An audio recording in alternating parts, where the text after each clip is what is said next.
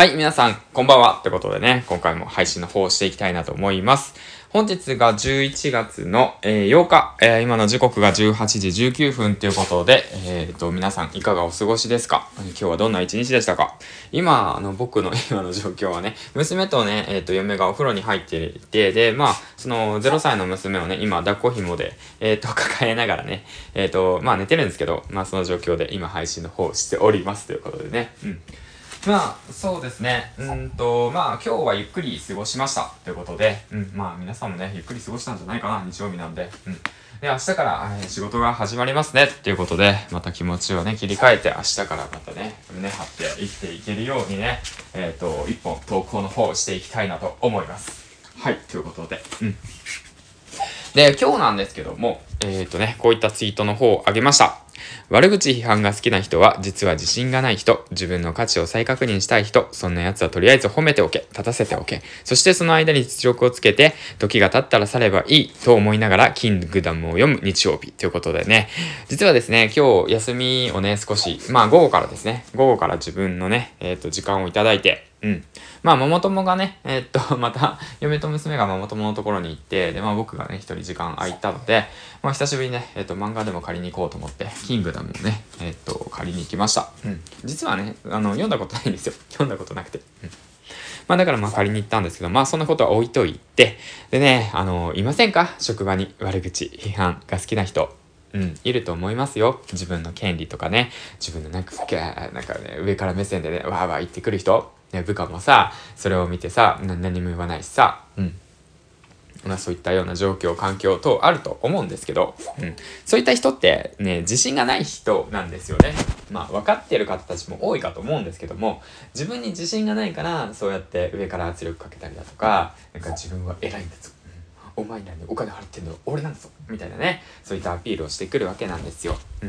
なんでこんなことを言うのかっていうと、実はですね、僕育児休暇をね、取得して戻ってきた時にね、なんかこう言われたんですよ。仕事がないし、その、なんて言うんだろうな、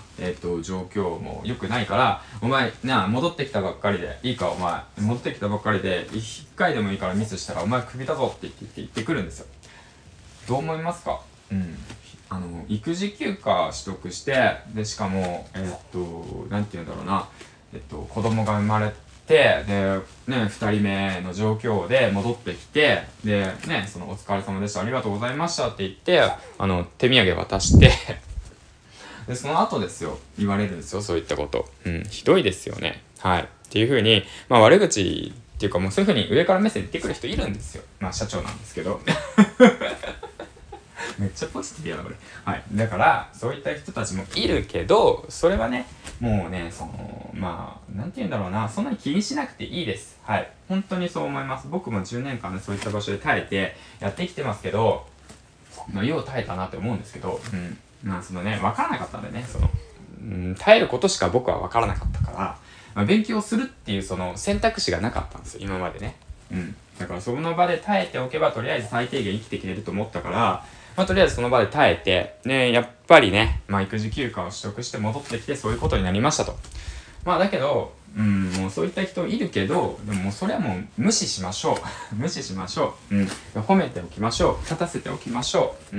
で、はいって言っておきましょう、とりあえず。で、その間に、自分の実力をつけて、必ずね、この環境、この状況から抜け出してやるぞっていうね、そういう気持ちでね、またね、その、仕事に向かう、っていうことがね、大切なのかなと思います。そういったね、環境にいる方たちも多いと思うし、わからない方たちも多いと思うんですよね。だからその、今の状況をね、その環境を変えたい。だけど何すればいいのかわからないっていうね、そういったもの。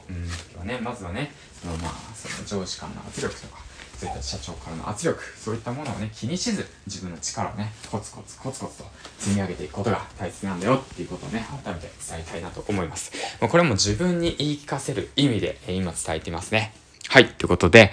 そんな感じで、ネガティブなことを、今からポジティブに変えていくんで、コツコツ頑張っているんで、絶対大丈夫ですよ、ということをね、最後に付け加えて、明日もね、朝の4時から、コツコツ頑張っていくんで、皆さんもね、コツコツとやっていきましょう。別に朝の4時から頑張らなくてもいいですよ。ほんと自分のペースでやれることを、ね、その1日5分でも10分でもいいから積み上げていって、でね、1年後、2年後、3年後と自分のね、今の環境を変えれるようにね、努力していこうよってことについて話してきました。うん。まあ最後ね、そんな感じでまとめたんだけど。まあそんな感じで、今日もね、お疲れ様でした。ということで、最後に、オンラインサロンの方をね、今、ボディオマーケティングサロンというものを運営しておるので、もしね、興味ある方は、リンクの方を踏んでみてください。はい。と、それと同時にね、完全クローズドのね、個人的なサロンの方も運営の方を準備しております。興味がある方は、ダイレクトメールの方を、よろしくください。なんて言った今。ダイレクトメールの方を、ね。はい。ということでね、一緒に、ね、なんか、面白いことできたらいいかなと思っております。はい。ということでね、銀ちゃんでした。次回の放送でお会いしましょう。また明日。バイバイ。